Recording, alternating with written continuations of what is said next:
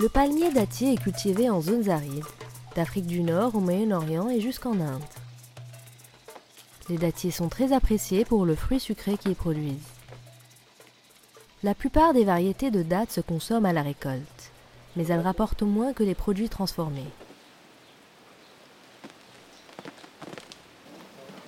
En Égypte, les dattes de la variété siwi sont compressées en grands blocs de pâte qui se conservent longtemps.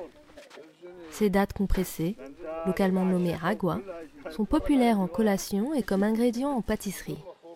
De nombreuses familles dépendent entièrement des revenus générés par la transformation et la vente de ragua d'une saison de récolte des dattes à celle de l'année suivante.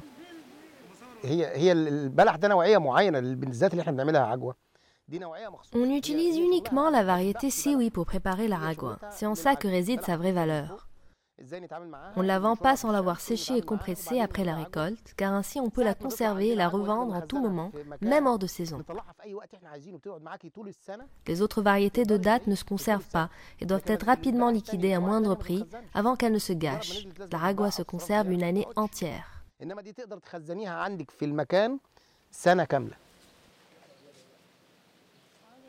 La saison de récolte des dates est courte durant laquelle les dattes doivent être immédiatement consommées ou préparées, au risque de se gâter et ne plus pouvoir être conservées.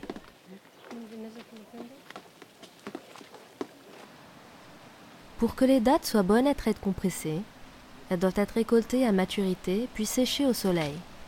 Il faut donc préparer une zone de séchage avant le travail intense de la récolte. Choisissez un endroit assez vaste pour la taille de votre récolte. Cela peut être le toit de votre maison ou un terrain libre, du moment qu'il soit à l'abri des saletés et des perturbations. Si nécessaire, délimitez votre zone de séchage par une cloison en tige de maïs pour empêcher l'accès des animaux et maintenir la propreté des dattes. Commencez par étendre des nattes en palmier ou en hautes herbes, ou encore des cartons propres recyclés pour éloigner les dattes du sol, de la poussière et des cailloux.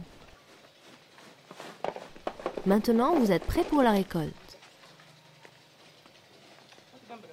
Les dattes mûrissent à rythme différent. Il faut donc faire la récolte en plusieurs fois. En remuant doucement les grappes, uniquement les dattes mûres tomberont dans le panier de récolte.